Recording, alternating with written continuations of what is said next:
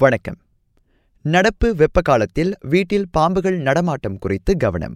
சீன புத்தாண்டை ஒட்டி வீடுகளை சுத்தம் செய்வதில் தீவிரம் காட்டும் பொதுமக்களை பொது தற்காப்பு படை அவ்வாறு நினைவூட்டியது.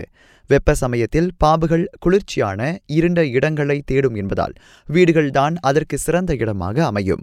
பெரும்பாலும் கிராமப்புறங்கள் அல்லது உட்புற பகுதிகளில்தான் பாம்புகள் வீடு புகும் சம்பவங்கள் அதிகம் பதிவாகினாலும் நகர்ப்புறங்களிலும் அச்சம்பவங்கள் நிகழ்வதுண்டு என அத்துறை மேலும் கூறியது. இதனிடையே வெப்ப காலத்தில் ஸ்லாங்கூரில் பெரிய அளவிலான தீ ஏற்படும் அபாயம் உள்ள நான்கு பகுதிகளை மாநில தீயணைப்பு மீட்புத்துறை அடையாளம் கண்டுள்ளது. அச்சூழலை எதிர்கொள்ள தமது வீரர்கள் முழு தயார் நிலையில் இருப்பதாக அதன் இயக்குநர் கூறினார்.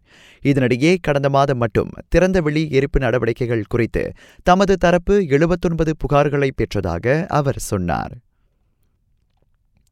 அடுத்த மாதம் நாட்டில் உள்ள ஐம்பத்தாறு டிவெட் தொழிற்பயிற்சி கல்லூரிகள் திறன் பயிற்சிக்காக ஐநூறு இளம் மாணவர்களை சீனா அனுப்பவிருக்கின்றன. அப்பயிற்சி ஆட்டோமொபைல் மின்னியல் வர்த்தகம் இலக்கவியல் மற்றும் தொழில்நுட்ப தகவல் தொடர்பு ஐசிடி மின்னியல் மற்றும் மின்னணுவியல் உள்ளிட்ட எட்டு பிரதான துறைகளை உட்படுத்தியிருக்கும் என தேசிய திறன்பெற்ற தொழிலாளர்கள் அமைப்பு தெரிவித்துள்ளது. நடப்பு வேலை சந்தை தேவைக்கு ஏற்ப அது அமைகிறது. சபா தவாவில் குளம் ஒன்றில் மாது ஒருவர் மற்றும் அவரது ஏழு வயது மகனின் சடலம் கண்டெடுக்கப்பட்டுள்ளது. அவர்கள் இருவரும் நீரில் மூழ்கி உயிரிழந்திருக்கலாம் என நம்பப்படுவதாக மாநில காவல்துறை சொன்னது. இச்சம்பவத்தில் குற்றவியல் அம்சம் ஏதேனும் உள்ளதா என்பதை தீர்மானிக்க பிரேத பரிசோதனை முடிவுக்கு அத்துறை காத்திருக்கிறது.